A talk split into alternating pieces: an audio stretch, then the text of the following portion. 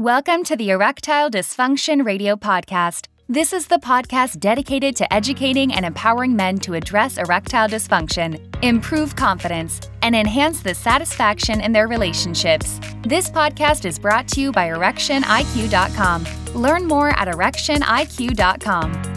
Welcome to the Erectile Dysfunction Radio Podcast.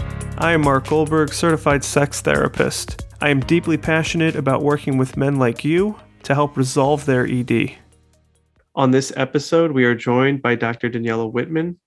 Dr. Wittmann is a clinical associate professor at the University of Michigan's Department of Urology. She is an AASECT certified sex therapist and sex therapy supervisor. She is the associate editor of the Journal of Sexual Medicine. Dr. Wittmann has published research, review, and opinion articles and chapters on sexual issues in cancer and urologic diseases. Her research focus is on couples' sexual recovery after prostate cancer treatment. Dr. Wittmann, we're really excited to have you here and thank you for joining us. Thank you so much for having me. Now, a lot of discussions around erectile dysfunction really center on the patient, on the man who's experiencing ED. And less focus is placed on the impact that erectile dysfunction has on the relationship. So today we want to explore a little bit further the impact of an experience, an occurrence of erectile dysfunction, or a diagnosis of erectile dysfunction on a couple. So before we get started, Dr. Wittmann, could you share with our listeners a little bit more about your area of expertise in sexual medicine? I have had a practice that has been focused on men with prostate cancer and their partners. But I also have seen um, people with sexual pro- problems from the general population and also people with other chronic conditions. So it's been a pretty varied practice. My job as a sex therapist is to help with education because many people really don't know much about their own bodies and how they function sexually. They also don't know if they have a chronic condition, how it has affected them and uh, then, of course, there's the psychological component and the relationship component. And most of the time, if people have a relationship, you do include the partner because the partner is 100% affected. So, my scope of tra- practice uh, goes from individual uh, people, men and women uh, who have sexual problems, to couples. And um, I've actually conducted groups with uh, couples where sexual dysfunction was the topic. Wow. So not not just individual sessions with a couple, meaning a therapist, and it sounds like in this case a man experiencing sexual function issues or pros, uh, post or peri prostate cancer treatment issues, but also doing that in a group setting, having yes. multiple couples in that room. Wow. So it sounds like there's a lot of experience that you have in that space of sitting with and working with and really getting into this experience um, and its broader implications. So before we get to the couples, Dr. Wittmann, I'm wondering, in your experience, what are some of the reasons that that occurrence or a um, more chronic diagnosis of erectile dysfunction is so devastating for a man? Let's start with a man's body image. Men are, you know, born with penises that after puberty have the capacity to have erectile function. Men are surrounded by a culture that jokes about it, that talks about it, that um, is very erection focused and sexual functioning focused. And so a young man begins to see his body. If, if he sees his body in full, it should have an erection. Whenever erectile dysfunction happens, it's usually devastating, and it's not just about sex, it's also about body image, about how a man sees himself and how a man sees himself in the culture that we have. And I would say this is probably across um, the world. Uh, in many cultures, that's an important part of being a man, being masculine, and being valued. Now, people can have problems with erections for a number of different reasons. There's, there are some people that may, may have had them really almost from the beginning and uh, maybe never had a desire for sex and may have never really stimulated very much, may not have pursued it very much. And then when they have a partner, somehow this is a part of them that does not get engage very well. It's a little bit mysterious. We think that if you know if a man has low testosterone that can explain it very easily and quickly. And there are also some congenital conditions like Klein, Klinefelter syndrome. Women have chronically low testosterone and so they'll have problems. But people who uh, have a lifelong low desire and poor erectile function if they are physically healthy it's very difficult to understand just like we sometimes think about, you know, why are some people asexual? Uh, young men can develop erectile dysfunction because of anxiety. It's anxiety about functioning. It's about um, making sure that they sort of fulfill the role that they think they're supposed to have. And we have seen in our clinic um, young men who are college students who may have come to college thinking, oh, this is my time to have a lot of sex. And they go to a party, they get a little bit drunk, they meet somebody they don't know, they try to have sex, they fail, uh, and you know, combination of anxiety and alcohol, and then that becomes a vicious cycle of anxiety and um, erection problems. Yeah, so so I want to get back to that experience though of devastation. There's a lot of different causes of erectile dysfunction, both you know, on the physical yeah. side, also on the the psychological side. There is that anxiety piece. But when a man you know first has that that experience of erectile dysfunction i think kind of going back to a little bit the pieces you're saying before the culture the expectations kind of leads to this experience of devastation yes. um that that that this shouldn't be happening Yes, I mean it's a feeling. You know, men report this as a feeling of very fundamental failure, not just a failure of function, not just a failure of sexual function, but a failure of manhood. And so, um, when a man feels like he's not being masculine enough, um, that brings on uh, tremendous anxiety, sometimes depression, and those are the two conditions that will also negatively influence erectile function. So it does become a vicious cycle because men then engage in observing themselves. Every time they make love, they dread it. Um, they observe to see how they're doing. And once they start observing, they're not focusing. And when they don't focus, the erections suffer. Yeah. It, it I would imagine it becomes very unpleasurable. It's not yeah. something they're looking forward to. And yeah. then you also can get into that cycle of um, a diminished libido, diminished desire, because exactly. it becomes mm-hmm. an observation much more than an enjoyable activity. Yes, yes. Yeah. Now, Dr. Wittmann, what is the impact of erectile dysfunction or getting caught in this cycle on a partner and on the relationship? Uh, so I would say that to the degree that the man is in a decently kind, positive, mutually affectionate, appreciative relationship, generally speaking, at least initially, the partners are more likely to be reassuring and supportive and um, remind the man that he can be a lover in all different kinds of ways that can be very pleasurable for the partner and that the positive sexual experience doesn't completely rely on penetration. Uh, that can work to some degree for the man um, especially if he allows himself to take in that support. Um, but partners become frustrated over time if this becomes more of a chronic problem. And so, you know, you can just imagine that the partner doesn't have any sexual dysfunction, him or herself, uh, but because uh, the male partner has erectile dysfunction, the sex life is altered. Why do some partners seem to internalize when a man is experiencing erectile dysfunction, they seem to believe that it is an affront or they blame themselves for that. What, what, what do you think that phenomenon is? Well, I think this this perhaps comes from again, it's a cultural thing to some degree, but also um, unconsciously or unwittingly, partners take their cues about their own attractiveness from erections, and you know, when I became a sex therapist, I don't think I fully appreciated how significant that was for the partners. That if the man had erection, the partner felt attractive. That that was a sign. And so, you know, when I see, for example, men with prostate cancer, they have erectile dysfunction 100% because of the surgery they've had, you know, so there's nothing psychological there.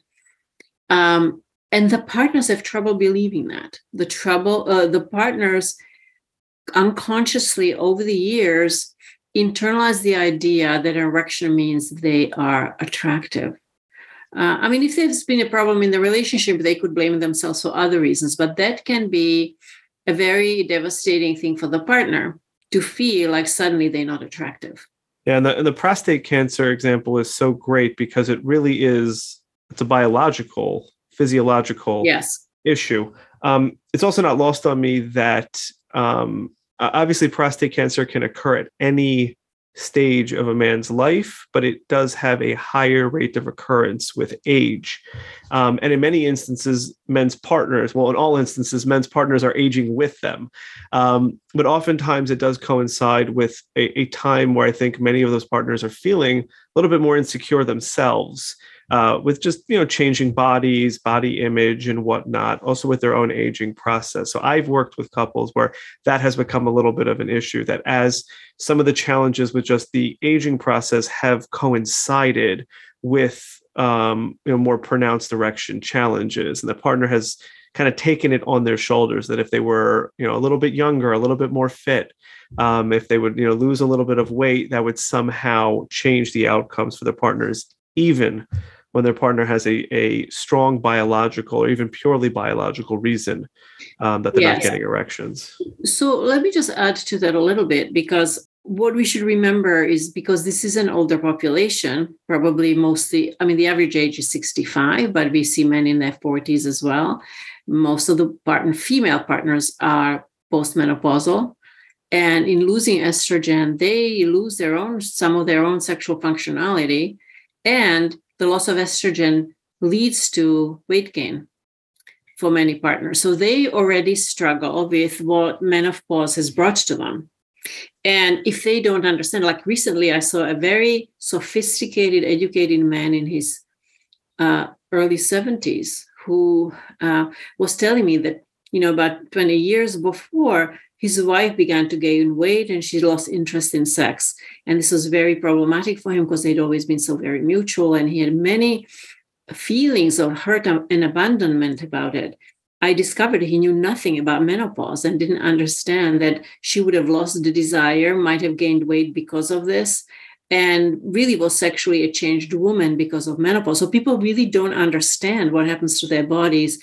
And um, what's the word? Project their own insecurities on the changes. Yeah, and that, that's a great example of it going in the other direction where the the male partner felt insecurity yes. about changes going on in his in his female partner. Yes. Um, and he, you know, believed that it was, you know, something that either he was doing wrong or some kind of flaw or failure in the relationship when yes. really this had a lot more to do with biologics. So Dr. Wittmann, can you talk for a couple moments about this concept called sexual scripts, um, the idea that we develop routines over time, and how a occurrence of erectile dysfunction might begin to reshape those sexual scripts or how those sexual scripts and erectile dysfunction may lead to uh, diminished sexual activity between people. Yes. So you know when people first get together if they're not overly inhibited, they tend to have very lively, maybe even experimental, very varied uh, sexual activity that is exciting, that is fun to return to. But as people get settled into their relationships, they tend to develop routines, as you mentioned. You know, they know what works for them. Uh, they don't always have that much time. Um, it's satisfying the way they do it. And so it becomes their template for sexual activity. Now, if it includes penetration, they usually have ways in which they proceed from X to Y to, you know, that eventually ends up in penetration, mm-hmm. orgasm, and so on. Um, when men develop erectile dysfunction, that um, template is affected because they can no longer do what they used to do uh, either because they never can get to an erection or because they now have to use assistance for the erection, such as medications or devices. And so that whole what they were used to plus spontaneity uh, you know let's mention that very importantly spontaneity goes out of the window because mm-hmm. nothing can be relied on you know maybe occasionally the men will have still a spontaneous erection but if they're unreliable and especially when they become reliably unreliable the whole way that people um, have sex changes mm-hmm. and believe it or not um, we like our routines uh, we don't like to change them most people don't like unspontaneous sex and in every case they have to grieve a loss of something right? There was something that was satisfying, that was important, and now they're grieving a loss. And that's a huge, important part of sexual dysfunction of any kind. Yeah, that's uh, that's a whole topic in of itself. Grieving that that mm-hmm. loss. Mm-hmm. Um, I also I sometimes I I I you know think about it. I think what I see clinically is um, sex is really vulnerable, and those scripts, those routines, actually help to uh, take down some of that feeling of vulnerability, um, we come to rely on them. It's just the mm-hmm. way we do things. So we don't even have to communicate about it. We don't have to express things. Everybody kind of knows their part. Mm-hmm. And when we lose those scripts, when something changes, it really kind of conjures up a lot more of this vulnerability. We have to go ahead and communicate uh, in ways that we haven't in the past. And I think a lot of people get uncomfortable with that. Have you have you seen that in your experience? Yeah. So we have actually done some research on this we interviewed couples before and after surgery for prostate cancer to find out what their expectations were of the dysfunction, what their expectations were of how they were going to react to it. And, um, you know, there are many aspects. And then we interviewed them afterwards to sort of compare what happened before and after, how it actually turned out. So there are many interesting findings in, in that study, but one of the findings was that people basically had for the most part, nonverbal sex for maybe 30 years. It worked perfectly fine for them. And now, because everything changed, they had to be able to communicate. And for some couples, that was a skill they didn't have. And they were uncomfortable developing. But, you know, many people can, but for some, it's really a struggle.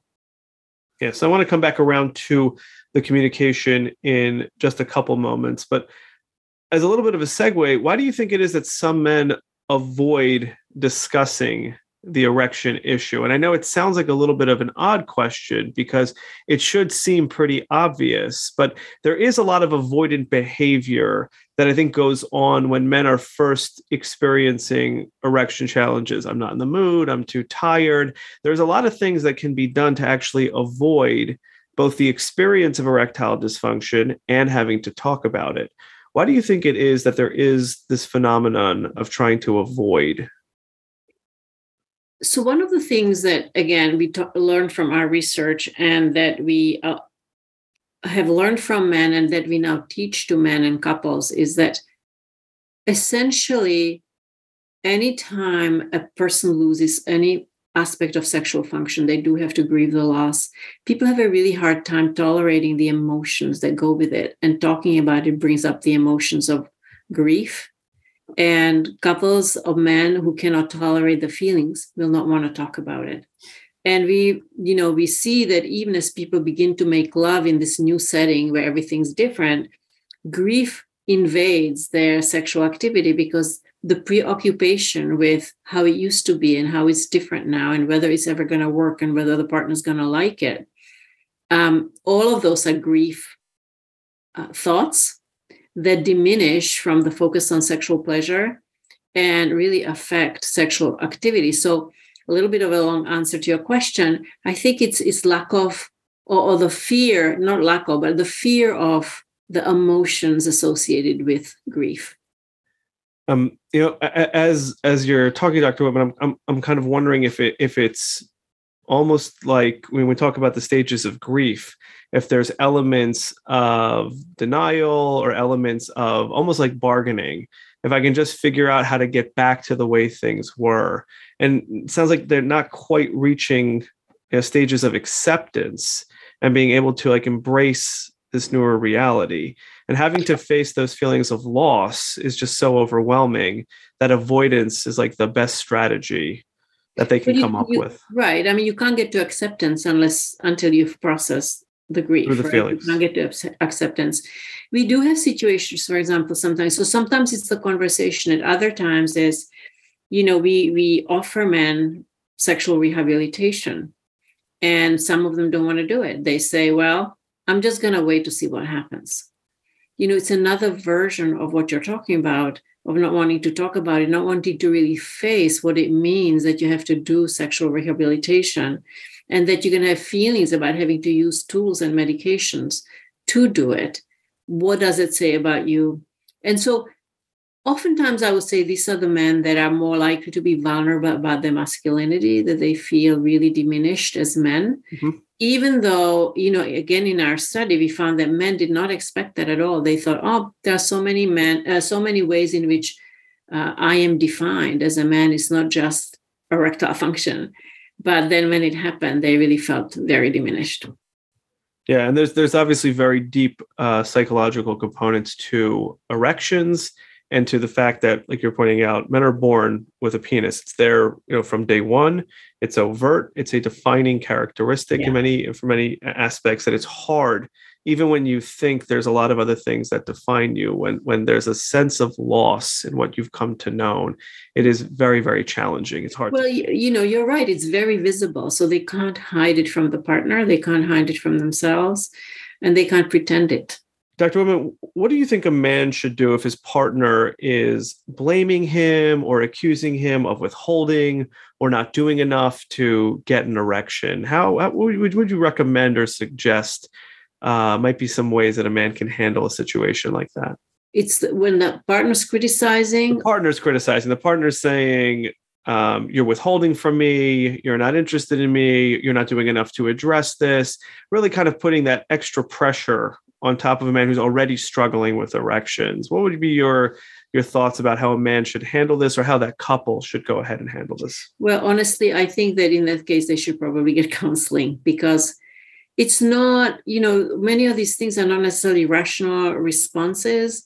When a person who's having the difficulty is feeling criticized, it's very difficult for them to handle that partner because they internalize usually the criticism and feel guilty and bad about themselves you know the person who is criticizing uh, maybe projecting their own uh, feeling of lack of attractiveness or um, feeling of deprivation of one kind you know this can also hark to some older issues in the sexual or just general relationships so probably counseling is the best because it may rest on the lack of understanding that one or both of them have about what happened Mm-hmm. Saying there's both an educational component, um, but it sounds like there also could could very likely be some deeper components, especially yeah. when the expressions seem to deviate from the reality and the rational, mm-hmm. and it mm-hmm. seems to be very much emotionally driven. You're saying that that would probably be best handled in a counseling or a couples counseling setting. Because somebody has to unravel, you know, what's about what is how much is about educating people and how much it is about pre-existing resentments and unhappiness that is either sexual or just generally you know relationship. Yeah that's a really important distinction. I think it probably is best on a case by case basis yeah. with the help of a of a professional. Now what are some of the things couples should know about the role of communication when it comes to um, working with or working to improve a sexual dysfunction? When people have a sexual dysfunction the nonverbal tools uh, are diminished, right? The, the way that we know that somebody's attracted, that somebody's eager to be sexually involved with, with us, uh, those kinds of things may disappear. So if you have a man who has a lack of erections, he's not signaling to his partner, I'm interested. Mm-hmm. Um, when he is distracted and maybe avoidant, he's not signaling to the partner, I'm interested, but I'm worried about how it's going to go. So communication becomes important because it can fill in the parts that cannot be purely physically communicated. Plus, it can communicate the emotional aspect because sometimes people get engaged in sexual activity and it's not working and they get very sad or frustrated or upset. then communication becomes important because it's important potentially to interrupt at that moment, not continue in a frustrated state, and return to the activity at some other time. So, communication really guides how the sexual um, encounter is going to go. And what couples then do is they sort of replace the nonverbal communication and relatively smooth sailing with emotional intimacy, which is important if people are going to be able to recover their intimacy in, in some fashion. Yeah, that's very, very helpful. Um, so, Dr. Wittmann, to, to wrap up, wondering that while men or you know couples are working toward a solution or adjusting to this new reality, what are some of the things that they can do to maybe help ease that process. So obviously communicating and shifting from the nonverbal to the verbal is is certainly one thing that can be done to help. What are some other things that might be able to help in this adjustment process?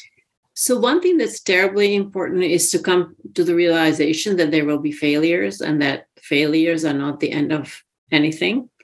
That failures are just a way of learning about what's going to work and uh, that that is something that should be either accepted with kind of a certain amount of calm or even if it is sad then cry together or maybe even with a sense of humor. I think sense of humor can be really really important for that kind of a situation. So accepting failure then also um, being willing to experiment try new ways of stimulation try new ways of um, getting pleasure by other means, um, not over focusing on the part that is difficult. And then finally, if the man has uh, erectile dysfunction that persists, being willing to get medication, get devices, get some assistance so that if people want to have penetrative sex, they can make uh, more sure that that is going to be successful. Okay, that's very, very helpful. Dr. Wittmann, I really, really appreciate you joining us on the podcast for this episode, really lending your expertise both in clinical experience and in research. It's always great to um, have you know, that perspective and to know that a lot of the things that we're talking about are you know research backed research based uh, really being able to get that information out to our listeners is really powerful. So, again, I thank you so much for joining us. We look forward to hosting you on a future episode. Thank you for inviting me. And it's been a pleasure. Thanks for listening to the Erectile Dysfunction Radio Podcast. For more information on today's topic and understanding how the mind impacts erectile dysfunction, please visit erectioniq.com. That's erectioniq.com.